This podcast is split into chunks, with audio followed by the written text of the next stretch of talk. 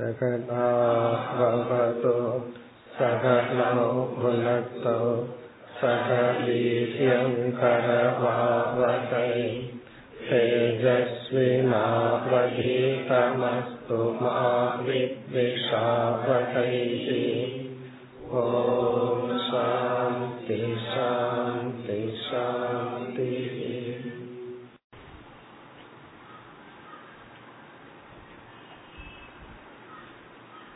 पन्निरण्डावद् श्लोकम् यस्मिन् मनो लब्धपदं यतेतत्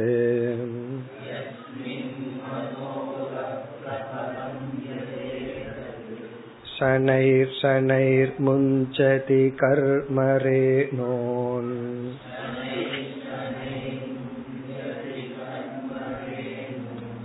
सत्त्वेन वृद्धेन रजस्तमश्च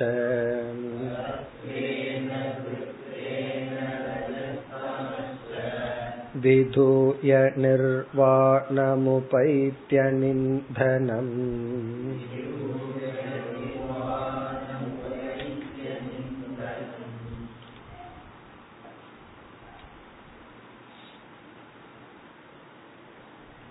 இருபத்தி ஓராவது குரு பானம் செய்பவன்.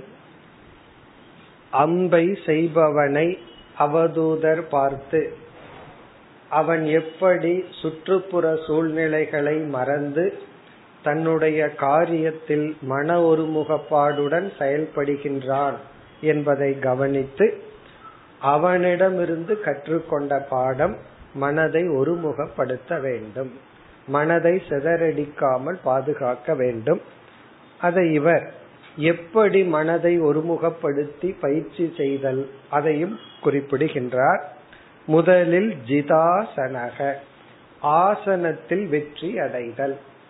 இதனுடைய பொருள் நாம் அமர்ந்து பழக வேண்டும் அல்லது இருபது நிமிடம் தியானம் செய்து பழக வேண்டும் என்றால் முதலில் உடல் அந்த இருபது நிமிடம் அமைதியாக இருந்து பழக்கப்படுத்த வேண்டும்.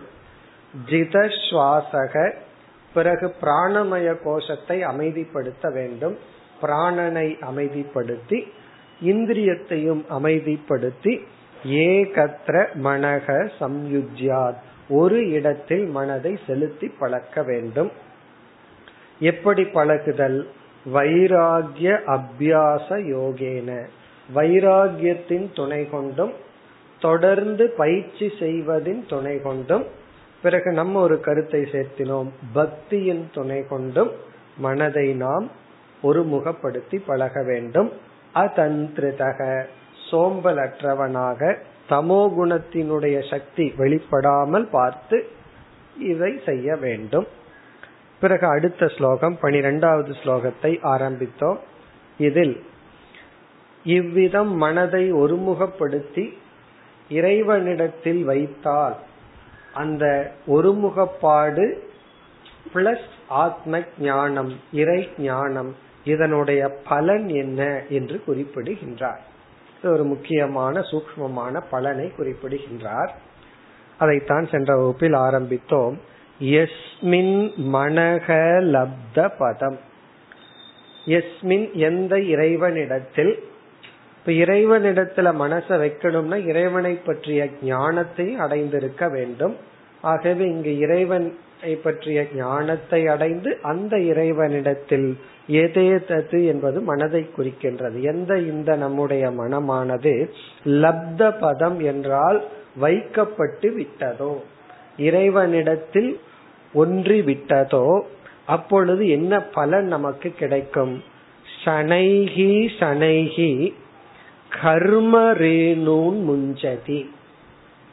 மெதுவாக மெதுவாக படிப்படியாக இந்த பலனை இவன் அடைவான். என்ன பலனா? கர்ம ரேணு ரேணு என்றால் டஸ்ட் குப்பை சிறிய குப்பை. கர்ம ரேணு என்பது நம் மனதில் இருக்கின்ற ஒரு விதமான அசுத்தத்தை குறிப்பிடுகின்றது. ஒரு விதமான மன அசுத்தி. அந்த மன அசுத்தி என்னவென்றால் நான் எதையாவது செய்ய வேண்டும் என்கின்ற எண்ணம். நான் கர்த்தாவாகவே இருக்க வேண்டும் என்கின்ற ஒரு எண்ணம். நான் எதையாவது பண்ணணும். அதனாலதான் நான் ஏதாவது செய்து கொண்டிருந்தா தான் எனக்கு வந்து ஒரு ஸ்டேட்டஸே இருக்கிற மாதிரி நான் நினைக்கின்றேன். உலகமும் அப்படித்தான் நினைக்கிறேன். நம்ம பார்த்த முதல் கேள்வி என்ன பண்ணிட்டு இருக்கீங்கன்னு கேட்பான் நான் ஒன்னும் பண்ணல அப்படின்னா சி அப்படின்னு விட்டு விடுவார். நீ ஒன்னும் பண்ணாத ஆள். நான் சும்மா இருக்கிறேன் அப்படின்னு சொன்னா யாருமே அதை ஏற்றுக்கொள்ள மாட்டார். ஆனா சும்மா இருக்கிறது பெரிய விஷயம் அல்ல. அது மற்றவங்களுக்கு புரியாது. காரணம் நான் சும்மா இருக்கேன் ஒன்னு செய்யல அப்படின்னா எல்லாம் தமோ குணத்தை தான் புரிந்து கொள்வார்கள். இவன் வந்து செயலுக்கு அருகதை அற்றவன். அதனால சும்மா இருக்கான் இவனால ஒண்ணு செய்ய முடியாததனால் அப்படி இருக்கான்னு தான் நினைப்பார்கள். அப்படி இருப்பவர்களும் பெரும்பாலும் அப்படி இருக்கிறதுனால அப்படி நினைக்கின்றார்கள். இங்க கர்மரேணு என்பது நான் எதையாவது செய்யணும் செஞ்சிட்டு இருக்கிற வரைக்கும் தான் என் மீதே எனக்கு மதிப்பு. என்னால ஒன்னும் செய்ய முடியலன்னா நானே என்னை மதிப்பதில்லை மற்றவர்களும் என்னை மதிப்பதில்லை. பிறகு வந்து நான் செய்பவனாகவே இருக்க வேண்டும் என்கின்ற ஒரு எண்ணம் தான் சம்சாரம். பிறகு சாட்சியா நான் இருக்கிறேங்கிறதா மோக்ஷம் இந்த உடல் கர்மம் பண்ணிட்டு இருந்தாலும் நான் எதையும் செய்யாதவன் சாட்சி. இதுதான் ஞானம். ஆனால் நம்முடைய ஒரு பெரிய விபரீத பாவனை எதையாவது செய்யணும் எதையாவது செய்யணும். நிதித்தியாசனத்தினுடைய ஆரம்ப ஸ்டேஜ் வந்து நிதித்தியாசனம்ங்கிற கருமத்தை பண்றது. கடைசி நிதித்தியாசன ஸ்டேட் வந்து நான் வந்து நிதித்தியாசனமும் செய்யாதவன் அப்படின்னு நிதித்தியாசனம் பண்றேன். நான் தியானமும் செய்பவன் அல்ல.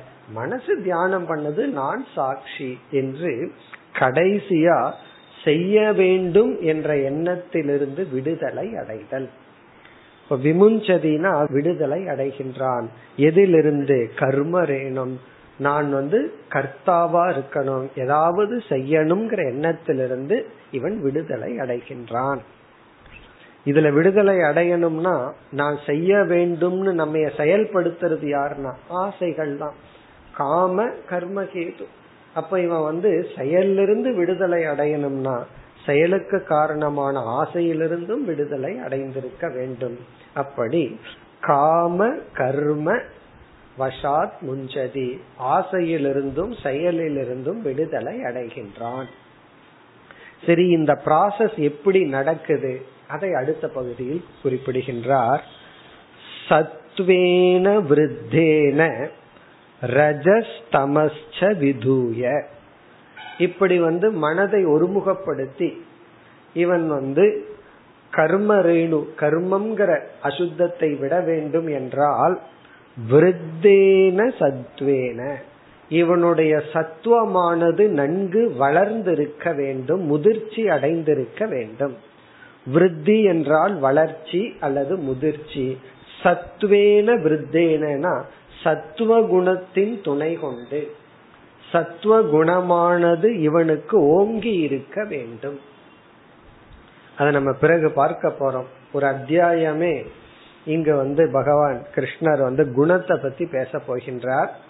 எப்படி பகவத்கீதையில குணத்ரய விபாகம்னு ஒரு அத்தியாயம் வச்சாரோ அதே போல இங்கும் நம்ம விரைவில் பார்க்க போறோம். அங்க குணத்தை பற்றி பார்ப்போம். இங்கு வந்து சத்வேன விருத்தேன சத்துவ குணமானது மேலோங்கி. இந்த சத்துவ குணம் மேலோங்க வேண்டும் என்றால் மற்ற இரண்டு குணங்கள் கீழ் நிலைக்கு தள்ளப்பட வேண்டும். அதை குறிப்பிடுகின்றார். ரஜக தமக விதூய. ரஜோகுணத்தின் தூண்டுதலையும் தமோ குணத்தினுடைய தூண்டுதலையும் விதூயன நீக்கி. மற்ற இரண்டு குணங்களினுடைய தூண்டுதலை நீக்கி சத்துவத்தை உயர்த்தி அதாவது சத்துவ குணத்தை வந்து இவன் மேலோக்க செய்ய வேண்டும். ரஜோகுணம் தமோ குணம் இந்த இரண்டையும் இவன் கீழ் நோக்கி தள்ளி நிர்வாணம் உபைதி அனிந்தனம் நிர்வாணம் உபைதி. உபைதின அடைகின்றான். நிர்வாணம் என்ற சொல்லுக்கு இங்கு அத்தியந்த சாந்திகி என்று பொருள். அத்தியந்தன முழுமையான சாந்தினா அமைதி. நிர்வாணம் என்றால் அமைதி. முழுமையான அமைதியை உபைதி அடைகின்றான். அதாவது மனதை ஒருமுகப்படுத்தி மனதுக்கு அறிவையும் கொடுத்து விட்டால் இவன் முழு மன அமைதியை அடைகின்றான் நிர்வாணத்தை அடைகின்றான். நிர்வாணம்ங்கிறதுக்கு இனி ஒரு சொல் மோக்ஷம். முக்தியை அடைகின்றான். ஜீவன் முக்தியை அடைகின்றான். அதாவது நிர்வாணம்ங்கிறதுக்கு வாதி நிர்வாணம் என்றால் வாதி அப்படின்னா அனைத்து விடுதல். இவனுக்குள்ள எரிஞ்சிட்டு இருக்கிற சம்சார தீயானது அணைந்து விடுகிறது. இந்த சம்சாரத்தை தீயுக்கு உதாரணமா சொல்வார்கள். சம்சாரம் என்கின்ற அக்னியானது அணைந்து விடுகிறது. இங்கு வந்து சம்சாரத்தை மறைமுகமாக நெருப்புக்கு உதாகரணமாக சொல்லி அடுத்த கடைசி சொல் அனிந்தனம் அனிந்தனம் இந்தனம் என்றால் தீ எரிவதற்கு உதவி செய்கின்ற மரக்கட்டை. இந்தனம்னா ஃபியூவல் மரக்கட்டை அல்லது பெட்ரோல் கெரசின் போன்றதுதான் இந்தனம். அணிந்தனம் என்றால் தீ எரிய வேண்டும் என்றால் அதற்கு உதவி புரிய வேண்டிய மரக்கட்டை போன்றவை இல்லை என்றால் எப்படி தீ எரியாதோ? அணிந்தனம் என்றால் பியூவல் இல்லாமல் போகும் பொழுது எப்படி தீ எரியாதோ? அதாவது மரக்கட்டை இல்லாத பொழுது அக்னியானது அமைதியை அடைந்து விடுகிறதோ? ஒரு காட்டுல தீ பிடிச்சிருக்கு எவ்வளவு நேரம் தீ இருக்குன்னா? அங்க காஞ்ச மரம் இருக்கிற வரைக்கும். மரம் இல்லை என்றால் அந்த தீயானது அமைதியை அடைவது போல சாந்தி அடைவது போல எரிய வேண்டியதெல்லாம் எரிச்சிட்டு அதுக்கப்புறம் தீக்கு உணவு தீயுக்கு சாப்பாடு வேணும். அதுக்கு எந்த மரமும் இல்லைன்னு அமைதி அடைவதை போல சம்சாரமானது அமைதி அடைந்து விடுகிறது. ஏன்னா இந்த சம்சாரத்துக்கு மூலமே கர்ம ரேணு தான் இதை நான் பண்ணணும் அதை பண்ணணும் இதை அடையணுங்கிற ஆசையும் செயலும். அதெல்லாம் இந்த அறிவினாலையும் பிறகு மனதை ஒரு ஒருமுகப்படுத்துவதனாலும் நமக்கு நீக்கப்பட்டு விடுகிறது. இனி அடுத்த ஸ்லோகத்தில் இந்த உதாகரணத்தை சொல்ல போற இதுவரைக்கும் எக்ஸாம்பிள சொல்லல. பொதுவா ஆரம்பத்திலேயே குருவை சொல்லிடுவார் பிறகு பாடத்தை சொல்லுவார் அந்த குருவிடம் இருந்து என்ன கற்றுக்கொண்டேன்னு. இந்த இடத்துல முதல்ல கற்றுக்கொண்ட மன ஒருமுகப்பாடுங்கிற வேல்யூவை சொல்லிட்டு இனி அடுத்த ஸ்லோகத்தில் இருபத்தி ஓராவது குருவான பானம் செய்பவனை குறிப்பிடுகின்றார். இங்கு மீண்டும் உதாகரணத்துடன் ஆத்ம ஞானத்தில் ஒருமுகப்படுத்திவிட்டால் என்ன பலன்? அதையும் குறிப்பிடுகின்றார். அடுத்து பதிமூன்றாவது ஸ்லோகம். तथैवात्मन्यवरुद्धचित्तः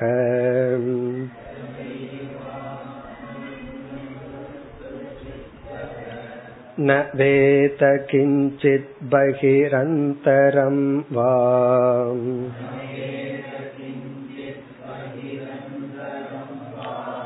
यतेषु कारो नृपतिं व्रजन्तम्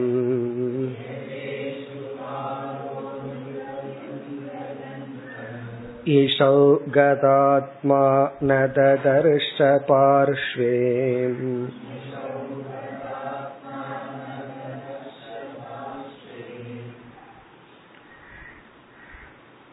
ததா ஏவம் அவ்விதம் மேல் சொன்னபடி மேல் சொன்னபடி என்றால் சத்துவகுணத்தை மேலோக்கச் செய்து ரஜோகுணத்தையும் தமோகுணத்தையும் வெளிப்படுத்தாமல் கீழே நிறுத்தி ததைவம். ஆத்மணி அவருத்த சித்தக. ஆத்மணி என்றால் தன்னிடத்தில் இங்கு ஆத்ம ஞானத்தில் அல்லது ஆத்மஸ்வரூபத்தின் இடத்தில் அவருத்த சித்தகன மனதை முழுமையாக வைத்தவன் ஒருமுகப்படுத்தியவன். இந்த ஞானத்துல மனதை ஒருமுகப்படுத்தியவன். அப்படின்னா இந்த ஞானம் மட்டும் நிற்கும். இந்த ஞானம் வேற எந்த எண்ணங்களினாலும் சிதறடிக்கப்படாமல் நீக்கப்படாமல் தடைப்படாமல் இருக்கும் பொழுது அவருத்த சித்தக சித்தகன மனம் அவருத்தகன ஒடுங்கிய மனதை உடையவன். ஆத்மனின தன்னிடத்தில் அல்லது தன்னை பற்றிய ஞானத்தின் இடத்தில் தன்னிடத்தில் ஒடுங்குதல் என்பது தன்னை பற்றிய அறிவில் ஒடுங்குதல். அவனுக்கு என்னவா? ந வேத அவன் அறிய மாட்டான். கிஞ்சித் எதையும் பகிஹி அந்தரம் வா. வெளியேயும் உள்ளேயும் இருப்பதை எதையும் அவன் அறிய மாட்டான். ந கிஞ்சித் வெளியே உள்ளதையும் உள்ளே உள்ள எதையும் அவன் அறிய மாட்டான். ந வேத. இப்ப இந்த வாக்கியத்தை நம்ம கவனமா புரிஞ்சுக்கணும். இப்படிப்பட்ட வாக்கியங்கள் தான் நமக்கு சில குழப்பத்தை எல்லாம் கொடுத்துரும். இப்ப ஆத்மாவினிடத்தில் மனதை செலுத்தியவனுக்கு எதுவுமே தெரியாது. உலகமும் தெரியாது தானும் தெரியாது என்று பொருள் அல்ல. ந பகிரந்தரம் வேத என்றால் இவைகளையெல்லாம் சத்தியமாக இவன் அறிய மாட்டான். அல்லது இவைகளெல்லாம் அவனுக்கு சம்சாரத்தை கொடுக்காது. விவகாரத்துல அவன் சாதாரணமா இருப்பான். இந்த இடத்துலதான் என்ன தவறு செய்கிறார்கள்? சமாதிங்கிற அனுபவத்துல நமக்கு எதுவும் தெரியாது. உறக்கத்தை போல. ஆகவே இவனுக்கு பசி தெரியாது தாகம் தெரியாது சாப்பிட்றமா இல்லையான்னு தெரியாது. ஞானின்னா அப்படியே ஜடத்தை போல இருக்கணும். உணவை ஊட்டி விடணும். இப்படி எல்லாம் ஒரு கற்பனை இருக்கு. அவர் சாதாரணமா சாப்பிட்றாருன்னா ஞானி அல்ல. அவர் அப்படியே ஏகாந்தமா அப்படியே சமாதியில் இருக்கணும். அப்ப அது வந்து கோமா மாதிரி இருக்கணும். அப்படி இருந்தா தான் ஞானி. அப்படின்னா ஐசியூல போனா எத்தனையோ ஞானிகளை பார்க்கலாம். காரணம் நாங்க என்ன நடக்குது? பகிரந்தனம் ந வேத. யார் இருக்கா என்ன? ஒண்ணு அவர்களுக்கு தெரியாது. அப்படி பல கற்பனைகள் எல்லாம் நம்ம எரியாமல் வந்து விடும் அதெல்லாம் ஆரம்பத்துல வர்றது தவறு இல்லை அப்படியெல்லாம் நம்ம கற்பனை செய்வது தவறா நினைப்பது தவறில்லை. அதுக்காக தானே சாஸ்திரம் படிக்கிறோம். சாஸ்திரம் படிக்கிறதே இந்த மாதிரி தப்பான கற்பனைகளை நீக்கிறதுக்கு. சில பேர் படிச்சதுக்கு அப்புறம் தான் இதெல்லாம் வருது. அப்ப அந்த படிப்பு என்னன்னு சொல்றது? சாஸ்திர படிப்பே இப்படிப்பட்ட நம்மாக கற்பனை செய்து கொண்ட தப்பான கருத்துக்களை நீக்கிறதுக்கு தான். ஆனா இத படிச்சுட்டு ஒரு கற்பனை செய்து கொண்டால் என்ன செய்வதுனா அதுக்கு மறுபடியும் ஒருக்கா படிச்சு நீக்க வேண்டும். இனி வந்து கடைசி பகுதியில உதாகரணம். அந்த குருவை சொல்கின்றார் இவர் வழியில போகும் பொழுது அம்பு செய்பவன் வந்து மன ஒருமுகப்பாட்டுடன் செய்து கொண்டிருக்கிறத பார்த்தார். உடனே இந்த எண்ணம் எல்லாம் அவருக்கு வந்தது. அதை குறிப்பிடுகின்றார் யதா எவ்விதம் இஷுகாரக. இஷு என்றால் அம்பு ஏரோ இஷுகாரகன அம்பை செய்பவன். அம்புகளை செய்பவன். விரஜந்தம் விரஜந்தம் நிருபதின் இவன் என்ன பண்ணிட்டு இருக்கான்? மெய்மறந்து தன்னுடைய செயலில் ஈடுபட்டு கொண்டு இருக்கின்றான் அதாவது அம்பையே செய்து கொண்டு இருக்கிறான் அப்ப வந்து ராஜா வந்து பக்கத்துல போறாராம் நடந்து போறாராம். பிரஜந்தம்னா பக்க அவன் அருகில் நடந்து செய்கின்ற நிருப்பத்தின் ராஜாவை இஷௌ கதாத்மா இஷௌ என்றால் அந்த அம்பு செய்பவதிலேயே கத ஆத்மா என்றால் இங்க ஆத்மான மனம். முழுமையாக மனதை ஒப்படைத்த அவன் ந ததர்ஷ பார்க்கவில்லை. இந்த ராஜாவையே அவன் பார்க்கல. பக்கத்துல நடந்து போற ராஜாவையே அவன் பார்க்கவில்லை. பார்ஷ்வே என்றால் அருகில். எங்கேயோ ராஜா நடந்து போனா பரவாயில்ல. அவனுக்கு அருகிலேயே நடந்து போற. பொதுவா ராஜா வந்தா எல்லாம் எழுந்து நின்று அவரை வணங்குவார்கள் அல்லது மரியாதைக்கு நிற்பார்கள். அவங்கவுங்க வேலையை அவர்கள் செய்ய மாட்டார்கள். அதனால ராஜா வந்து அவங்கவுங்க வேலையை நடக்கணும்னா தான் போகக்கூடாதுன்னு அர்த்தம். அங்க போனா அவங்கவுங்க அந்தந்த வேலையை செய்யாம நின்று கொண்டு மரியாதை கொடுப்பார்கள். ஆனால் இவன் அந்த ராஜாவை கவனிக்கவில்லை. பார்ஷ்வே அருகில் நடந்து செல்கின்ற ராஜாவை ந ததர்ஷ எப்படி பார்க்கவில்லையோ? யார்? இஷௌ கதாத்மா. பானம் செய்வதில் முழு மனதை ஒப்படைத்தவன். அதுபோல நாம் எடுத்துக்கொண்ட விஷயத்தில் மனதை ஒருமுகப்படுத்த வேண்டும். அதாவது மனதை ஒருமுகப்படுத்துவது எப்படி? அறிவை அடைந்து அந்த அறிவில் மனதை ஒருமுகப்படுத்தினால் என்ன பலன் கிடைக்கும் என்றெல்லாம் கூறினார். இனி அடுத்த ஸ்லோகத்தில் அடுத்து இருபத்தி இரண்டாவது குரு. பதினான்காவது ஸ்லோகம். एकचार्यणिकेतस्यात्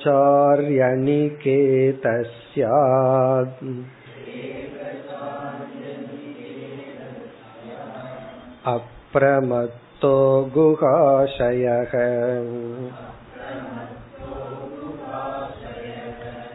अलक्ष्यमान आचारैः मुनिरेकोल्पभाषणः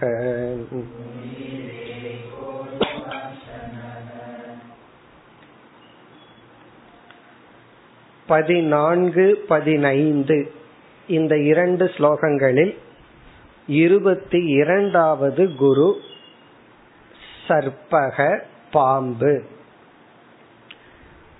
பாம்பை பார்த்து அந்த பாம்பிடமிருந்து என்ன கற்றுக்கொண்டேன்னு சொல்ற ஏற்கனவே ஒரு பாம்பு வந்துச்சு அது வந்து மலை பாம்பு அது இங்கு அல்ல இது ஆர்டினரி நம்ம பார்க்கிற பாம்பு. ஏன்னா மலைப்பாம்பை எல்லாம் நம்ம அவ்வளவு சுலபமா பார்க்க முடியாது ஜூல வேணா பார்க்கலாம். இப்ப நம்ம பார்க்கிறோமே அந்த பாம்பு சாதாரண பாம்பு நாகப்பாம்போ ஏதோ ஒரு பாம்பு. இத பார்த்து தான் என்ன கற்றுக்கொண்டேன். அதாவது அந்த பாம்பினுடைய வாழ்க்கையை கவனிக்கிறார். அது எங்க போகுது? எப்படி இருக்கு? அதை பார்த்தாவே பார்த்துட்டு இருக்கலான் இருக்கும். அதனுடைய ஆக்டிவிட்டிஸ் எல்லாம் அதனுடைய குணத்தை அதனுடைய நடவடிக்கைகளை எல்லாம் கவனிக்கிறார். கவனிச்சு அதிலிருந்து என்ன கற்றுக்கொண்டேன்னா ஒரு சந்நியாசி அப்படித்தான் இருக்கணும்னு கற்றுக்கொண்டேன். அவதூத சந்நியாசி. அவரே சொல்ற நான் பாம்பை பார்த்து பாம்பு மாதிரி இருந்துட்டு இருக்கேன்னு சொல்ற இது வந்து பாசிட்டிவ் நெகட்டிவா புரிஞ்சக்கூடாது. அவர் பாம்புனா இதனுடைய பாசிட்டிவ் ஆஸ்பெக்ட் இந்த பாம்பிடமிருந்து அவர் கற்றுக்கொண்டது ஏதி தர்மக சந்நியாசியினுடைய வாழ்க்கை முறை. எதினா சந்நியாசி தர்மகனா அவர்கள் பின்பற்ற வேண்டிய சில வாழ்க்கை முறைகள். அல்லது சாதக தர்மக எதி அல்லது ஒரு சாதகன் முக்கியமா பின்பற்ற வேண்டிய சில டிசிப்ளின் பாம்பினுடைய நடத்தைய பார்த்து கற்றுக்கொண்டாராம். இந்த ஸ்லோகத்தில் ஏழு கருத்துக்கள் கூறுகின்றார். பாம்பினுடைய ஏழு குணங்கள். அதை பார்த்துட்டு அந்த ஏழு குணங்கள் அல்லது நடத்தை அல்லது கேரக்டர் ஃபியூச்சர் ஒவ்வொன்னா முதல்ல பாம்புக்கு எப்படி இருக்குன்னு பார்த்துருவோம். பிறகு அது அப்படியே நம்ம வந்து ஒரு சாதகன் அல்லது சந்நியாசி. சிலதெல்லாம் சந்நியாசிக்கு அப்படியே பொருந்தும். சிலதெல்லாம் சாதகர்களுக்கு அப்படியே பொருந்தும். ஒவ்வொன்றா பார்ப்போம். இப்ப நம்ம வந்து பாம்பின் இடத்திலேயே பார்ப்போம். அதாவது பாம்பினுடைய வாழ்க்கை முறை இதுக்கு ஏழு கேரக்டர் இருக்குன்னு சொல்ற முதல் கேரக்டர் என்ன? அல்லது முதல் குணம் என்ன? பாம்பிடம் இருப்பது. ஏகசாரி ஏகசாரி இந்த பாம்பு வந்து எப்பொழுதும் தனிமையில தான் போயிட்டு இருக்கு. தனியாவே தான் போகும். அதனாலதான் நம்ம ஒரு பாம்பை பார்த்தா பத்து இருபது சேர்ந்து பார்க்க மாட்டோம். ஒரு ஆடை பாக்கிறோம்னு வச்சுக்கோமே ஒரு ஆடை பார்க்க மாட்டோம். மந்த மந்தையா பார்ப்போம். அப்போ ஒரு ஆடு போன்ற சில சில உயிரினங்கள் வந்து கூட்டம் கூட்டமா இருக்கும். மந்த மந்தையா தான் அது இருக்கும். அல்லது மானை பார்த்தாலும் சேர்ந்து தான் அது இருக்கும். ஆடு மான் அல்லது சில எருமை எல்லாம் கூட பார்க்கலாம். பைசனை பார்த்தோம் அப்படின்னா காட்டுல அது ஒரு கூட்டமா இருக்கும். ஆனா பாம்பு சிங்கம் புலி போன்றவைகளெல்லாம் ஏகசாரி ஏகச்சாரி அது தனியாகத்தான் உலார்த்தி கொண்டு இருக்கு தனியா தான் டிராவல் பண்ணும். அதே போல சன்னியாசி லைஃப் கூட்டம் கூட்டமா மந்த மந்தையா போகாத. கொஞ்சம் தனிமையில போ அப்படின்னு அர்த்தம். இது வந்து ஏகச்சாரின்னா மூமெண்ட் எங்காவது செல்வது. தனிமையில் பயணம் மேற்கொள்ள வேண்டும். அதனாலதான் இவர் என்ன பண்றார்? யாரையும் துணைக்கு சேர்த்திக்காம தனியா உலாவி கொண்டு இருக்கின்றார் நம்ம இவருக்கு பிறகு வருவோம். எதி தர்மத்துக்கு பிறகு வருவோம். இப்பொழுது பாம்பையே பார்த்துட்டு இருப்போம் பாம்பையே பார்த்துட்டு இருப்போம்னு என்ன அர்த்தம்? பாம்பினுடைய வாழ்க்கை முறைய பார்ப்போம். அது வந்து தனிமையில தான் இருக்கு. ஏகமாகத்தான் அது அதாவது சஞ்சரிக்கும். ஏகச்சாரி. அது பாம்பினுடைய ஒரு கேரக்டர் இரண்டாவது அணிகேதக. அணிகேதகனா பாம்புக்கென்று ஒரு வீடு கிடையாது. தனக்கு ஒரு வீடு கிடையாது. சந்நியாச வாழ்க்கை அது. தனக்கென்று ஒரு வீடு கிடையாது. அணி நிகேதகன வீடு அணிகேதகன வீடு கிடையாது. இந்த வீட்டை பத்தி அடுத்த ஸ்லோகத்துல சொல்ல போற. அது வந்து எறும்பினுடைய புத்துல குடியிருந்துட்டு எப்படி வாழுதுன்னு அடுத்து சொல்ல போற. பாம்பினுடைய வாழ்க்கை முறையினுடைய அடுத்த ஸ்லோகத்தில் இதனோட விளக்க பார்ப்போம். ஆனா பாம்புக்குன்னு ஒரு வீடு கிடையாது. ஒரு இடத்துல ஒரு புத்தல் இருக்கும் இனி ஒரு இடத்துல இனி ஒரு புத்தல் இருக்கும். அணிகேதக வீடற்றது. மூன்றாவது வந்து அப்ரமத்தக. அப்ரமத்தகனா மிக மிக எச்சரிக்கையாக இருக்கும். ரொம்ப கேர்ஃபுல்லா இருக்குமா? நம்ம அதை கண்டு எச்சரிக்கையா இருக்கணும். ஆனா அதை விட அது நம்ம கண்டு எச்சரிக்கையா இருக்கு. ஏன்னா அது நினைக்குது நம்ம கிட்ட இருக்கிற விஷத்தை விட மனுஷங்கிட்ட இருக்கிற விஷம் தான் பெருசு. ஏன்னா அது கிட்ட விஷம் இருக்கு. அது நம்ம ஒன்னும் பண்றது இல்ல ஆனா நம்ம என்ன பண்றோம்? அதை பார்த்து அடிச்சு கொள்றோம் பல பேர் பாம்பை பார்த்தா உடனே சாகடிக்கணும்னு முடிவு பண்ணுவார். அது ஏன் எதுக்கு சாகடிக்கணும்? அந்த எண்ணமே நமக்கு வரக்கூடாது. அது ஒரு ஜீவன். நம்ம ஏதாவது செஞ்சா தானே. ஆனா நம்மைய காட்டிலும் அது நம்மைய கண்டு பயந்து கொள்கிறது. அதனால இந்த மனுஷன் பக்கத்திலேயே போக கூடாதுன்னு சொல்லி குறிப்பா மனுஷனை பார்த்தா ரொம்ப விலகி இருக்கு துஷ்டனை கண்டால் தூர விலகுன்னு. அது வந்து இந்த மனுஷ ஜாதியவே பார்த்தா அது ரொம்ப விலகி இருக்கும். மத்ததை பார்த்தா விலகி இருக்கு. அது ஆடு மாடை பார்த்ததுன்னா அது சந்தோஷமா இருக்கும். அது நம்ம ஒன்றும் செய்யாதுன்னு. இந்த மனிதன் தான் நம்மை அழித்து விடுவான்னு சொல்லி அப்புறமத்தக கவனமாக இருக்கும். அதாவது தன்னை பாதுகாத்து கொள்வதில் கவனமாக இருக்கும். அப்புறமத்தக மூன்றாவது. நான்காவது குணம் குகாசயக குகாசயகனா இந்த குகை போன்ற துவாரங்களில் அது இருக்கும். குகாசயக அதாவது எந்த இடத்துல தனக்கு இருக்கிறதுக்கு ஒரு இடம் கிடைக்குதோ அதை அது அட்ஜஸ்ட் பண்ணிக்குன்னு அர்த்தம். இது என்ன வேல்யூங்கிறத பிறகு பார்ப்போம். இது வந்து இருக்கிற இடத்த வீடாக்கி கொள்ளும். தனக்குன்னு ஒரு வீடு கிடையாது. இருக்கிற இடத்தையே அது வீடாக மாற்றி கொள்ளும். குகாஷயக நான்காவது. இப்ப ஏகச்சாரி தனியாக சஞ்சரிக்கும் தனக்கென்று ஒரு வீடு இல்லை அப்புறமத்தக மிக எச்சரிக்கையாக கவனமாக இருக்கும். யாரிடம்? தன்னை அழிப்பவர்கள் துன்புறுத்தவர்களிடம். நான்காவது வந்து குகாசேக இருக்கிற இடத்த அது அட்ஜஸ்ட் பண்ணிக்கும். அதாவது குறை சொல்லாது இருக்கிற இடத்தையே அது வந்து தனக்கு சாதகமாக பயன்படுத்தி கொள்ளும். ஐந்தாவது வந்து அலட்சியமானக ஆச்சாரைகி. அலட்சியமானக ஆச்சாரைகி இதனுடைய சாராம்சம் வந்து தன்னை மறைத்து கொள்ளும். தன்னை மறைத்து கொள்ளும். தான் இருக்கிறன்னு காட்டிக்கார். பல சமயங்கள்ல பாம்பை நம்ம பார்த்திருக்க மாட்டோம் பாம்பு நம்மைய பார்த்திருக்கோம். அது நம்மைய பார்த்துட்டு நம்ம கண்ணுக்கு படாமையே அதை மறைஞ்சு போயிடும் எப்பாவதுதான் அதை நம்ம பார்க்க முடியுமே தவிர அது வந்து அலட்சியமானக என்றால் மற்றவர்கள் கண்ணுக்கு தென்படாது. லட்சியம் அப்படின்னு சொன்னா நம்ம பார்க்க கூடியது அலட்சியம் அப்படின்னா இந்த இடத்துல கண்ணுக்கு தென்படாது. ஆச்சாரைகின தன்னுடைய மூமெண்ட். தன்னுடைய மூமெண்ட்ல தன்னை காட்டிக்கொள்ளாமல் மெதுவாக நடக்கும். இந்த பூனை வந்து சில சமயம் வர்றது போறதே தெரியாது. அப்படி பதுங்கி போறது போல இந்த பாம்பு வந்து தன்னுடைய நடத்தையினால் தன்னை காட்டி கொள்ளாது மனுஷனுக்கு ஆப்போசிட் மனுஷன் அப்படி இல்லை. எங்கெல்லாம் தான் இருக்கிறானோ அந்த இடத்துல நான் இருக்கிறேன்னு எஸ்டாப்ளிஷ் பண்ணிட்டு இருப்பான். ஆனா பாம்பு அப்படி இல்லை. தான் இருக்கிற இடத்தை காட்டி கொள்ளாது அல்லது தன்னிடத்துல விஷம் இருக்குமா இல்லையான்னு பார்த்தா தெரியாது. ஒரு பாம்பை பார்த்தோம்னா இந்த பாம்பிடத்துல விஷம் இருக்கா இல்லையான்னு தெரியாதான் பெரும்பாலும் அதிக பாம்பிடம் விஷம் இல்லைன்னு சொல்வார்கள். தொண்ணூறு சதவீதமான பாம்பிடம் பத்து பர்சன்ட் விஷம் தான் இருக்கு. சில பாம்புகள் இடத்துலதான் விஷம் இருக்கும். அப்படி தன்னை பற்றி மற்றவர்களுக்கு தெரியாமல் வைத்திருக்கும். அலட்சியமானக ஆச்சாரைகி அடுத்தது வந்து முனிகிங்கிற சொல் அது விட்டுருவோம். அது வந்து சன்னியாசிக்கு எக்ஸாம்பிள் ஏகக. அடுத்தது ஆறாவது. ஏகக. ஏகக என்றால் அதாவது அவ்வளவு சுலபமாக எந்த உதவியையும் யாரிடமும் பெறாமல் இருத்தல். ஏககனா எல்லாத்தையும் தானே செய்தல். ஏகச்சாரினா தானே சஞ்சரித்தல். கம்பெனி இல்லாம இருந்து பழகுதல் இங்க ஏகனா தானே தன்னை பாதுகாத்து கொள்ளுதல். அசகாய ரகிதக அப்படின்னு அர்த்தம். சகாயமற்றது. ஏகக. அதாவது இந்த பாம்பானது தன்னுடைய உணவுக்கோ இருப்பிடத்துக்கோ யாரையும் சார்ந்திருப்பதில்லை. இண்டிபெண்ட் தன்னுடைய வாழ்க்கையை தானே பார்த்து கொள்ளும். இது ஒரு வேல்யூவா நம்ம பார்க்க போறோம். எப்ப ஹெல்ப் தேவையோ அப்பதான் உதவியை எடுத்துக்கணும். எப்ப உதவி இல்லாம நம்மை நாமளே பார்த்துக்க முடியுமோ அப்ப எந்த உதவியையும் பெறக்கூடாது.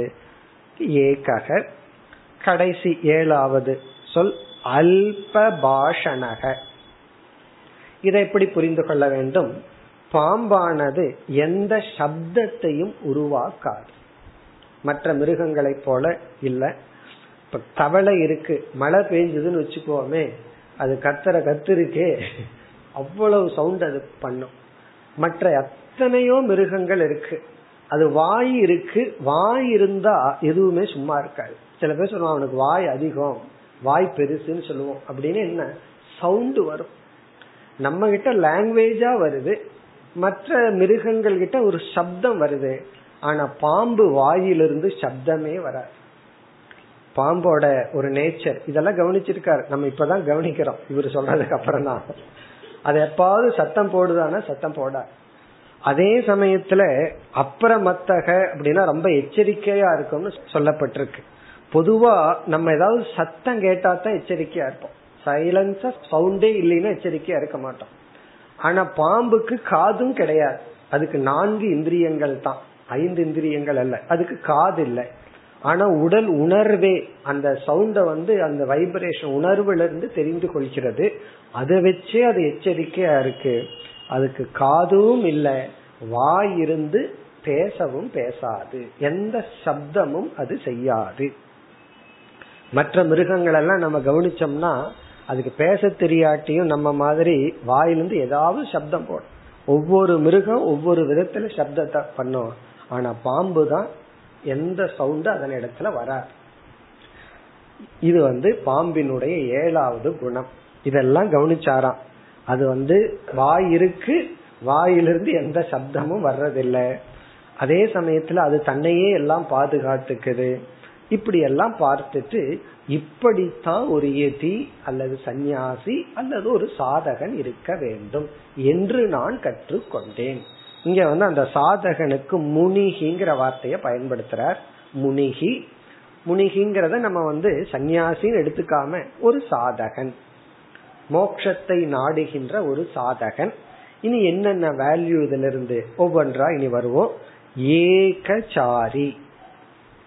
ஏகச்சாரிங்கிறது வந்து தனிமையில் நடமாடுபவன். அதாவது டிராவல் டிராவலை பத்தி இங்க சொல்லப்படுது. சில பேர் வந்து கோயிலுக்கு போகணும் எங்காவது போகணும்னு ஒரு கம்பெனி வேணும். கிளாஸுக்கு வர்றதுனாலும் கூட ஃப்ரெண்டு வந்தா தான் இல்லைன்னா வர்றது கிடையாது. யாரோ ஒருத்தர் வரணும். தனிமையில் நடமாடுவதை பலர் விரும்புவதில்லை. அது ஒரு சாதனையாக இங்கு சொல்லப்படுகிறது. சில கோயிலுக்கு போறது நல்லதுதான் யாத்திரை போறது நல்லதுதான். அதை விட அதிக எஃபெக்ட் எப்பொழுதுனா அது நம்ம தனியாக செல்லும் பொழுது நம்ம யாராவதோட போனோம் அப்படின்னு என்ன பண்ணுவார்கள்? அவங்களுக்கு என்ன டாபிக் பிடிக்குமோ அதைத்தான் பேசிட்டு இருப்பார்கள். நமக்கு அது பிடிக்குதா இல்லையாங்கிறது கிடையாது. அப்ப என்ன ஆகும்? அனாத்ம விஷயமான விஷயங்கள் தான் இருக்கும். சிந்தனை செய்ய முடியாது. ஆத்ம சிந்தனை அல்லது வைராகிய சம்பந்தமான சிந்தனை செய்ய முடியாது. நம்மிடத்தில் நாம் இருக்க முடியாது. ஏகச்சாரி சாரி அப்படின்னா மூமெண்ட் தனிமையில் சஞ்சரிப்பவன். இதுவும் வந்து நம்ம ஹண்ட்ரட் பர்சன்ட் எடுத்துக்கொள்ள கூடாது. எப்ப சேர்ந்து போகணுமோ அப்ப சேர்ந்து போகணும். நான் வந்து லீவ்ல தனியா போறேன்னு சொல்லி நீ இங்கேயோ போ நான் அங்கேயோ போன்னு போயிடக்கூடாது. ஒரு ஃபேமிலின்னு இருந்தா கெட் டுகெதர் சேர்ந்து போறோம் அது வேற விஷயம். இத படிச்சுட்டு அடுத்த லீவுல ஒய்ஃப் எங்கேயோ அனுப்பிச்சிட்டு புருஷன் எங்கேயோ போனா அப்புறம் யாரு மேல கேஸ் வரும்னா? கோவம் சாமிஜி மேலதான் வரும். இத கேட்டுட்டு தான் இந்த மாதிரி எல்லாம் நடக்குதுன்னு சொல்லி. அது வேற தர்மம். இல்லற தர்மம் வேறு. நம்ம ஒரு சாதனைன்னு பண்ணும் பொழுது அவ்வப்பொழுது என்ன பண்ணணும்னா கொஞ்சம் தனிமையிலும் சஞ்சரிக்க வேண்டும். அல்லது எப்பொழுதுமே நம்ம சுற்றி ஆட்கள் இருக்கணுங்கிற எண்ணம் இருக்கக்கூடாது. ஆட்டு மந்தை மாதிரி மனித மந்தைக்குள்ளேயே இல்லாம அவ்வப்பொழுது கொஞ்சம் தனியா போய் சிந்திக்கணும். ஏகசாரி நீ அடுத்தது அணிகேதக. இதுவும் வந்து சந்நியாசினா ஒரு தர்மம் இல்லறம்னா ஒரு தர்மம் ஒரு அர்த்தம். சந்நியாசியா இருந்தால் அந்த காலத்துல ஒரு விதமான சந்நியாசி வந்து சஞ்சாரம் செய்பவர். ஒரு இடத்துல மூன்று நாளைக்கு மேல தங்க மாட்டார். அது ஒரு விதமான சந்நியாசி. அந்த சன்னியாசி தான் அணிகேதக தனக்குன்னு ஒரு வீடு இருக்காது. இருக்க வேண்டிய அவசியம் இல்லை. ஏன்னா எந்த இடத்துலயும் அவர் தங்க மாட்டார். இனி ஒரு விதமான சந்நியாசி குடீச்சகன்னு பேர். அவர் ஒரு குடிசையில எங்கும் செல்லாமல் இருப்பவர். ஆகவே சந்நியாசிலேயே ரெண்டு டைப் இருக்கு. அதாவது ஊர் ஊரா போறவர் ஒருவர் ஒருவர் எங்கும் போகாம குடிசையில் இருப்பவர். இப்ப அணிகேதகனை எப்படி புரிஞ்சுக்கணும்? அதாவது ஊர் ஊரா போற சன்னியாசிக்கு வீடு கிடையாது. குடிசையில் இருக்கிறவருக்கு வீடு இருக்கேன்னா அந்த வீட்டில் பற்று இல்லை. அப்படி புரிந்து கொள்ள வேண்டும். தான் வீடு இருக்கு அந்த வீட்டுல வந்து அவருக்கு பற்றில்லாமல் தன்னுடைய இடத்தில் வசிப்பவர். அது எப்படி தெரியுதுன்னா பற்றில்லாம தான் இருக்கிறோமா? நம்ம வீட்டுல பற்றோட இருக்கிறோமா? எப்படி தெரியுதுன்னா நம்ம ஒரு கற்பனையில தான் அதை கண்டுபிடிக்கணும். கற்பனை பண்ணி பார்க்கணும். அந்த கற்பனை பொய்யான கற்பனையா இருக்கக்கூடாது சீரியஸான கற்பனையா இருக்கணும். சீரியஸா என்ன கற்பனை பண்ணி பார்க்கணும்? இந்த நேரத்துல இந்த நிமிஷத்துல இந்த வீடு எரிஞ்சிட்டா வீடு எரிஞ்சிட்டா கட்டிடலாம். பூகம்பம் வந்துடுதுன்னு கற்பனை பண்ணணும். இந்த இடமே இல்லாம போயிட்டா வீடெல்லாம் இடிஞ்சு விழுந்துட்டா நான் எப்படி இருப்பேன்? என்னுடைய மனநிலை எப்படி இருக்கும்? ஜஸ்ட் ஒரு இமேஜினேஷன் இப்ப இருக்கிற அதே மகிழ்ச்சி இருக்கும் என்றால் நான் அணிகேதக இருந்தும் இருக்காதவன். இத வெளியே சொல்லக்கூடாது. வெளியே சொல்ல வெளியே தள்ளி விட்டுருவாங்க. உனக்கு தான் பற்று இல்லையே. வீட்டை விட்டு போன்றுவார்கள். நம்ம வந்து கற்பனை பண்ணி பார்க்கணும். இப்பொழுது நான் இருக்கின்ற இந்த வீடு என்னை விட்டு சென்று விடுகிறது என்றால் என் மனநிலை எப்படி இருக்கும். யாரு மேல கோபம் வரும்? அல்லது பொறாம வருமா? அல்லது சோகம் வருமா? அப்படின்னா ஒன்னும் வராது. அதே மனநிறைவுடன் இருப்பேன் என்றால் அணிகேதக இப்ப இல்லறத்தில் இருப்பவர்கள் வந்து இருக்கிற இடத்தை நல்லா பராமரிச்சு எல்லாம் வச்சுக்கணும் தான் ஆனா மனதளவில் இது எனக்கு நிரந்தரம் அல்ல. என்ன நினைக்கணும்? கொஞ்ச நாள் தான். அதுக்கப்புறம் நம்ம பையன் வந்து என்ன பண்ணுவான்? அவுட் ஹவுஸுக்கு போயிருங்க அப்படின்னு சொல்லி எல்லா இடத்தையும் நம்ம ஒரு மூலையில தள்ளிடுவான்னு அப்படி ஒரு கற்பனை பண்ணியாவது புரிஞ்சுக்கணும். எதுவும் நிரந்தரம் அல்ல. இப்பொழுது நான் இதை பயன்படுத்தி கொண்டிருக்கின்றேன். அடுத்தது மூன்றாவது அப்ரமத்தக இத பலமுறை நம்ம பார்த்திருக்கோம். அப்புறமத்தகனா எச்சரிக்கையாக இருக்க வேண்டும். இங்க வந்து பாம்பு விஷயத்துல தன்னுடைய உடலுக்கு தன்னுடைய வாழ்க்கைக்கு மரணம் வரக்கூடாது யாரு துன்புறுத்தி விடக்கூடாதுன்னு அது எச்சரிக்கையா இருக்கும். இங்க சாதகனுக்கு தன்னுடைய லட்சியத்தில் எச்சரிக்கையுடன் இருக்க வேண்டும். சாதகனுக்கு எது மரணம்னா லட்சியத்திலிருந்து விலகுவதுதான் மரணம். உயிரோடு இருக்கிறது பெரிய விஷயம் அல்ல எதுல கவனமா இருக்கணும்? என்றால் நம்ம லட்சியத்திலிருந்து விலகி செல்லக்கூடாது. இது ஒரு கோல் அப்படின்னு எடுத்துட்டோம் அப்படின்னா அந்த லட்சியத்துக்கு எது தடையாக இருந்தாலும் அதை நாம் வென்று வர வேண்டும். அது என்ன பெரியதுன்னா நம் மீது யார் அன்பு செலுத்துகிறார்களோ அவர்களிடமிருந்து வெளியே வர்றதா ரொம்ப கஷ்டம். வெறுப்பவர்களிடமிருந்து வெளியே வந்துடலாம் அன்பிலிருந்து வெளியே வர்றதுதான் கஷ்டம். அந்த லட்சியத்திற்கு அன்பே தடையாக இருந்தாலும் நம்ம வந்து அந்த அதையும் விட்டு வர வேண்டும். அதாவது அப்புறமத்தகன மிக மிக எச்சரிக்கையா இருக்கணும். அப்படின்னா என்ன? நம்ம லட்சியத்துக்கு யார் தடையாக இருக்கிறார்கள்னு பார்க்கணும். எது தடையா இருக்குன்னு பார்க்கணும். ஒரு கால் நம்ம வீடே தடையா இருந்தா வீட்டை விட்டு போயிடணும். எது தடையாக இருக்கோ அதை விளக்கி வர வேண்டும். அடுத்தது வந்து குஹாஷயக. குஹாஷயகங்கிற சொல் எதிர்ச்சா லாப சந்துஷ்டகங்கிற வேல்யூ குறிக்குது கிடைப்பதில் மகிழ்ச்சி அடைதல். அதாவது பாம்பு வந்து எந்த இடத்துக்கு போகுதோ எந்த ஒரு இடம் கிடைக்குதோ அதுல தன்னை அட்ஜஸ்ட் பண்ணிக்குது அகாமடேட் பண்ணிக்கிறது அதே போல நமக்கு என்ன கிடைக்குதோ அது உணவாகட்டும் இருப்பிடமாகட்டும் கிடைப்பதில் மகிழ்ச்சி அடைதல். நம்ம செய்ய வேண்டிய முயற்சியை செஞ்சிடறோம். அதுக்கப்புறம் என்ன வந்து வாய்க்குதோ அதுல வந்து ஒரு மகிழ்ச்சியை அடைதல். அது சில உறவுகளா இருக்கலாம். சில பேர்த்துக்கு ஒரு நல்ல குழந்தைகள் நல்ல உறவுகள் நல்ல ஃபாதர் இன்லா மதர் இன்லா சில பேர்த்துக்கு கிடைச்சிருக்கும். சில பேர்த்துக்கு அது கிடைக்காமல் இருக்கலாம். எது கிடைச்சதோ எந்த உறவு நமக்கு வந்து வாச்சுதோ இனி ஒருத்தரோட கம்பேர் பண்ணி உனக்கு அப்படி கிடைச்சிருக்கு எனக்கு அப்படி இல்லைன்னு சொல்லாம ஏற்றுக்கொள்ளுதல். சன்னியாசியா இருந்தா கிடைக்கிற உணவு கிடைக்கிற சூழ்நிலை இல்லறமா இருந்தாலும் என்ன கிடைக்குதோ கிடைக்கிற வாழ்க்கை முறையை ஏற்றுக்கொள்ளுதல். உகாசயக எதிர்ச்சாலாப சந்துஷ்டக. இனி ஐந்தாவது அலட்சியமானக ஆச்சாரைகி இதுவும் ரொம்ப அழகான சூக்மமான ஒரு வேல்யூ அலட்சியமானக ஆச்சாரைகி தன்னை மறைத்து கொள்ள வேண்டும். இதனுடைய சாராம்சம் வந்து புகழுக்காக முயற்சி செய்யக்கூடாது. அதுதான் ரொம்ப முக்கியம். புகழ்ச்சிக்காக இவன் எந்த முயற்சியும் செய்யக்கூடாது. இவன் செய்ய வேண்டிய முயற்சி புகழிலிருந்து தன்னை பாதுகாத்து கொள்ளத்தான். புகழ் வராம இருக்கிறதுக்கு என்ன பண்ணணுமோ அதை பண்ணணும். அதுக்கு மேல வந்துச்சுன்னு சொன்னா அது இறைவனுடைய சங்கல்பம் என்று விட்டுவிட வேண்டும். ஆச்சாரேகி என்றால் தன்னுடைய நடத்தையினால் அலட்சியமானகனா யாரும் தன்னை கண்டுகொள்ளாதபடி இருத்தல். அலட்சியமானகனா தன்னை யாருமே ஐடென்டிஃபை பண்ணாம தன்னை யாருமே கண்டுகொள்ளாமல் இருத்தல். ஆச்சாரைகி தன்னுடைய நடத்தையினால். பல ஆங்கிள் இந்த வேல்யூவை பார்க்கலாம். சாராம்சம் வந்து புகழுக்கு அடிமையாகாமல் இருத்தல். இனி பல கோணங்கள்ல இதை நம்ம பார்ப்போம். ஆச்சாரைகி என்பதற்கு ஒரு பொருள். நாம் செய்கின்ற விதவிதமான தவங்கள். ஆச்சாரம் ஆச்சார அனுஷ்டானம் எல்லாம் சொல்றோம்ல ஆச்சாரம்னா நாம மேற்கொள்கின்ற தவங்கள். விதவிதமான தவத்தை நம்ம மேற்கொள்ளலாம். மௌன விரதம் இருக்கலாம் உணவுல கட்டுப்பாடோடு இருக்கலாம் அல்லது சாண்டிங் பண்ணலாம் தியானம் பண்ணலாம் யாத்திரை போலாம் பாத யாத்திரை இந்த மாதிரி எத்தனையோ தவங்களை நம்ம பண்றோம். அந்த தவங்கள் ஆச்சாரம் சொல்லப்படும். அலட்சியமானகனா அந்த ஆச்சாரங்கள் எல்லாம் தான் பண்றோம்னு மற்றவர்களுக்கு காட்டிக்கொள்ளாமல் இருத்தல். நம்ம ஒரு தவம் பண்றோம் அப்படின்னா அந்த தவத்தை மற்றவர்களுக்கு சொல்லாமல் இருத்தல். அந்த தவம் தான் செய்யற மாதிரி காட்டிக்கொள்ளாமல் இருத்தல். அமைதியாக குவைத்த தவம் பண்றதுன்னு அர்த்தம். ஆனா பலர் அப்படி இல்லை. ஒரு சின்னது ஒண்ணு பண்ணிட்டாங்கன்னு வச்சுட்டுக்கோமே.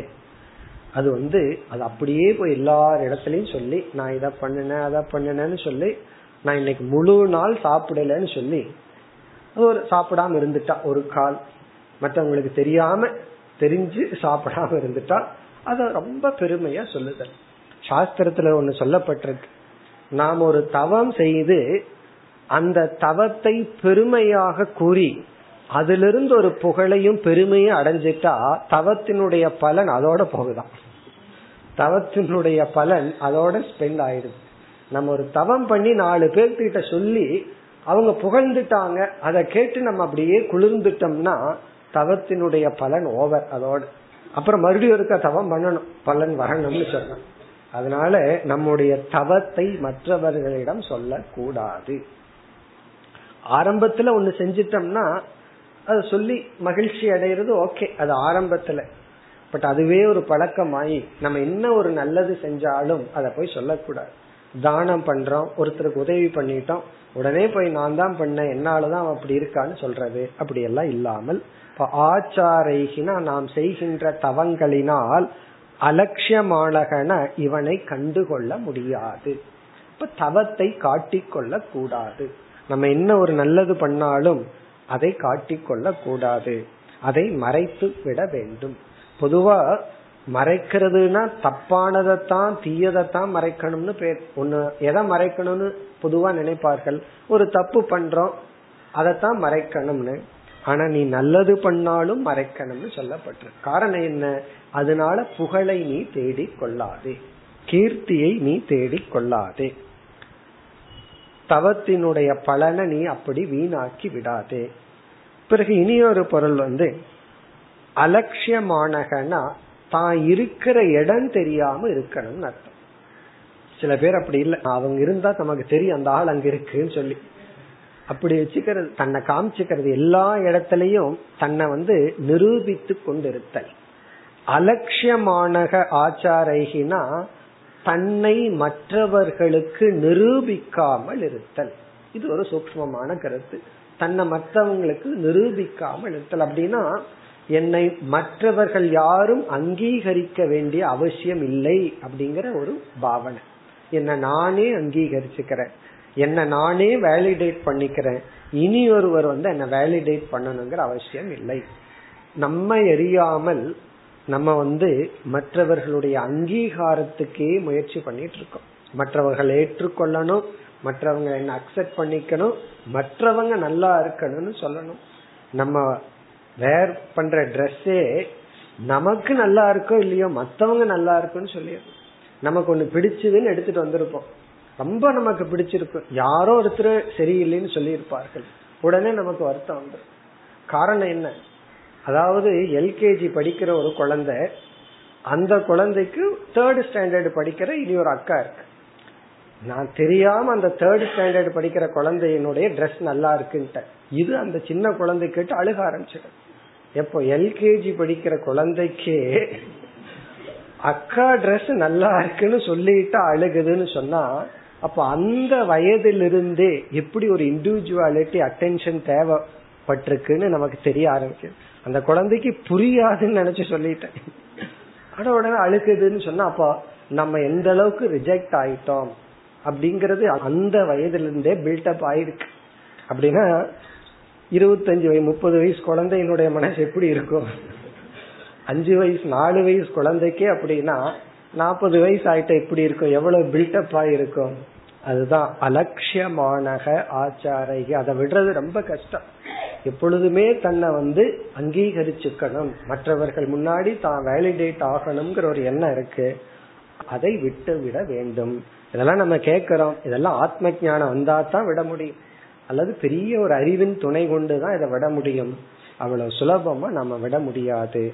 அலட்சியமானக ஆச்சாரகி. மறைந்திருத்தல் அமைதியாக இருத்தல் தன்னை வெளிப்படுத்தாமல் இருத்தல் புகழுக்கு ஆசைப்படாமல் இருத்தல் தவத்தை வெளிப்படுத்தாமல் இருத்தல். இது ஒரு முக்கியமான வேல்யூ முனிகி. அடுத்தது ஆறாவது ஏகக. ஏகக இதை நம்ம எப்படி புரிந்து கொள்ள வேண்டும்? தேவையில்லாமல் மற்றவர்களுடைய உதவியை நாடக்கூடாது. ஏகக. ஒருத்தர்கிட்ட ஒரு ஹெல்ப்னு போறோம்னா அது மிக மிக தேவையா இருந்தா தான் உதவிக்கு போகணுமே தவிர நம்மாலேயே செய்துவிட முடியும் என்றால் நம்மாலே நாமே செய்து கொள்ள வேண்டும். இது ஒரு இண்டிபெண்டன்ஸ் இது ஒரு தனித்து இயங்குதல். இது சன்னியாசி மட்டுமல்ல குறிப்பா இல்லறத்துலதான் இது ரொம்ப முக்கியம். தேவையில்லாத ஒருத்தர்கிட்ட போய் உதவியை கேட்க கூடாது இந்த புதுசா பக்கத்து வீட்டுல குடி வந்தா என்ன பண்ணுவோம்? முதல் ஒரு வாரம் ரொம்ப ரிலேஷன்ஷிப் நல்லா இருக்கும். கேட்டதை அவங்க என்ன கேட்டாலும் கொடுப்பார்கள். அப்புறம் என்ன பண்றோம்? கொடுக்கறாங்களேன்னு சொல்லி எல்லாம் வாங்கறது. உடனே அந்த ரிலேஷன்ஷிப் போயிடும் காரணம் என்ன? ஏன் இரண்டு மனிதர்களுக்குள்ள உறவு போகுதுன்னா அதிகமாக உதவியை தேவை இல்லாமல் உதவியை நாடுவதனால். ஒரு ரிலேஷன்ஷிப் நல்லா வச்சுக்கணும்னா அது எஸ்பெஷலி நெய்பரோட நம்ம எப்படி வச்சிருக்கிறோம். ஒருவரை புரிஞ்சுக்கணும்னா அவர்கிட்ட போய் நீங்க யாருன்னு கேட்க கூடாது பக்கத்துல போய் கேட்கணும் அவர் எப்படிப்பட்டவர்னு சொல்லி. ஏன்னா அவர்கிட்ட கேட்டா அவர் என்ன சொல்லுவார் தன்னை? நான் நல்லா ஆளுதான் சொல்லுவார் அப்ப நெய்பர் கிட்ட எப்படி ரிலேஷன் வச்சுக்கிறோம். அதுலயும் விதிவிலக்கு இருக்கு. நம்ம எப்படி நல்லா நடந்தாலும் தப்பா புரிஞ்சுக்கிற நெய்பர் இருக்காங்க. அது வேற விஷயம். பட் பொதுவாக நம்மை சுற்றி இருப்பவர்களிடம் அவ்வளவு சுலபமாக உதவியை நாடக்கூடாது. நம்ம வீட்டுக்குள்ளேயே சரி. நம்ம வீட்டில் இருப்பவர்களிடமே தேவையில்லாமல் உதவியை நாடக்கூடாது. எதை நம்மால செய்ய முடியுமோ அதை நாம் செய்து கொள்ள வேண்டும். இது ஒரு விதமான டிசிப்ளின் ஒரு விதமான தவம். தவம்னே சொல்லலாம். ஏகக அசகாய ரஹிதக தேவையில்லாமல் உதவியை நாடாதவன். இது ரொம்ப அழகான தவம். இனி கடைசி சொல். இதுவும் நமக்கு நல்லா புரிஞ்ச சொல் தான். அல்ப பாஷணக மிக மெஷர் பண்ணி போடுற கிருஷ்ண பகவான் இங்கு அல்ப பாஷணக கிருஷ்ண பகவான் யார் மூலமா பேசிட்டு இருக்காரு அவதூதர் மூலியமா பேசிட்டு இருக்கார் நம்ம எல்லாம் நினைச்சுக்கணும் இது அவதூதர் ஆ இருந்தாலும் அவதூதர் மூலமா பகவான் தான் நமக்கு உபதேசிச்சிட்டு இருக்கார் ஏன்னா பகவான் வந்து அந்த அவதூதர்கிட்ட இருந்து கேட்டு நமக்கு சொல்லல. அவதூதர் இப்படி சொன்னார்னு பகவான் நமக்கு உபதேசித்து கொண்டிருக்கின்றார். அல்ப பாஷணக பாம்பு வந்து எந்த சப்தமும் போடாது. ஞானி அல்லது சாதகன் அளவுடன் பேசுபவன். இங்க அல்பக என்றால் மிதம் என்று பொருள். பாஷணகனா அளவாக பேசுபவன். இதையும் தப்பா புரிஞ்சுக்க கூடாது. அல்ப பாஷணம் அல்பத்தனமா பேசுறவன் இந்த அல்பங்கிற வார்த்தைக்கு அப்படி ஒரு அர்த்தம் இருக்கு. அதாவது யூஸ்லெஸ்னு ஒரு அர்த்தம் இருக்கு. அல்ப பாஷணகனா பயனில்லாதத பேசுபவன் ஒரு அர்த்தம் இருக்கு. அல்பகன குறைவு லிட்டில் ஒரு அர்த்தம் இருக்கு. இந்த இடத்துல லிட்டில் அல்பம்னா குறைவு. அல்பமா வெய் அப்படின்னு சொல்லுவாங்க. குறைவா வெய் அப்படின்னு. இப்ப அல்பம்னா அளவாக பேசுபவன். வாய் பகவான் நமக்கு கொடுத்து பேசுற சக்தியும் கொடுத்திருக்கிறது எதற்குனா பேசாமே இருப்பதற்கல்ல. அதில் பேச்சில் பயன் அடைவதற்காக. இப்ப பயனுடைய சொல்லை பேசுபவன். அல்ப பாஷணக யார்? முனிகி. முனிகினா சாதகன். அல்லது எதி சந்நியாசி அல்லது சாதகன். இனி அடுத்த ஸ்லோகத்துல பாம்புங்கிற குருவை அறிமுகப்படுத்தி அணிகேதகங்கிற வேல்யூவை ஹைலைட் பண்றார்.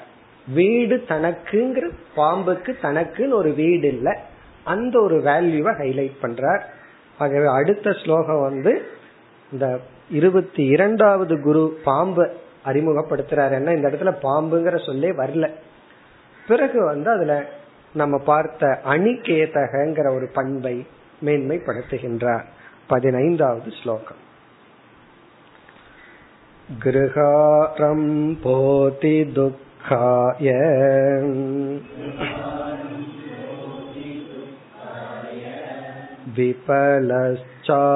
विफलश्चातृवात्मनः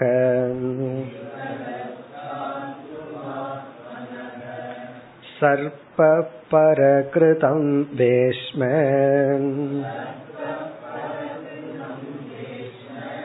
प्रविश्य सुखमेधते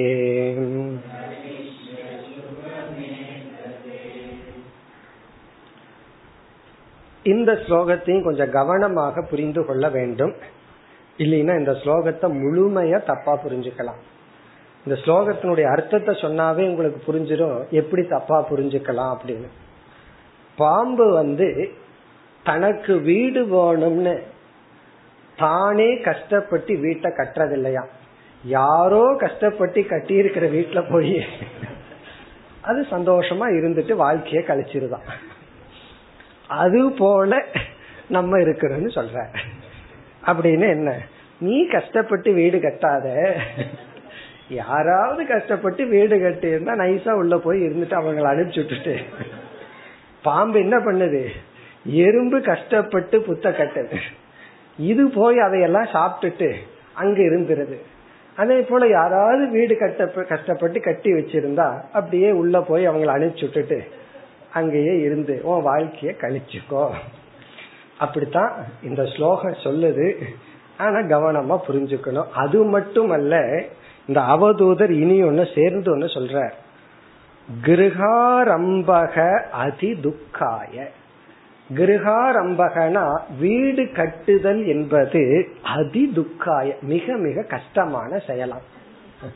அதி துக்காயன்னு ரொம்ப பெரிய ப்ராஜெக்டா அதனால என்னன்னா நீ வீடு கட்டாத கட்டின வீட்டுல போயிருந்துக்கோ. கிரக ஆரம்பக வீடு கட்டுதல் என்பது அதி துக்காய மிக மிக சிரமமான காரியம். இத புரிஞ்சிட்டு தான் இப்ப பிளாட் வந்து நம்ம நேரம் பிளாட்டுக்குள்ள போயிடுறோம். அந்த காலத்துல எல்லாம் அவங்கவுங்க அவங்கவுங்க வீட்டை கட்டணும். இப்பெல்லாம் அப்படி இல்லை.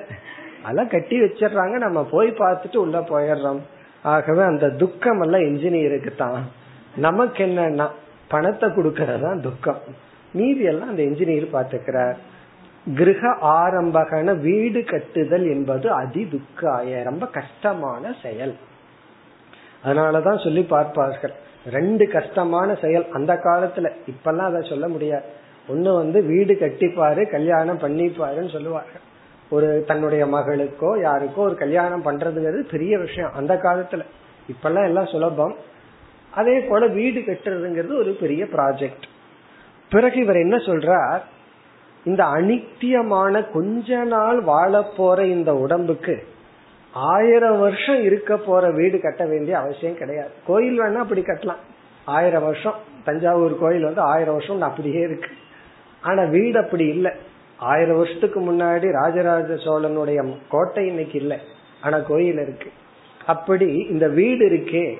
இந்த வீடு வந்து இந்த அனித்தியமான உடலுக்காக ரொம்ப கஷ்டப்பட்டு பெரிய வீடெல்லாம் கட்டாத சர்ப்பக பரகிருதம் வேஷ்ம சர்ப்பக பாம்பானது இனி ஒருவரால் கட்டப்பட்ட வீட்டுக்குள்ள போய் சுகமேததே. ரொம்ப சந்தோஷமா இருக்கு.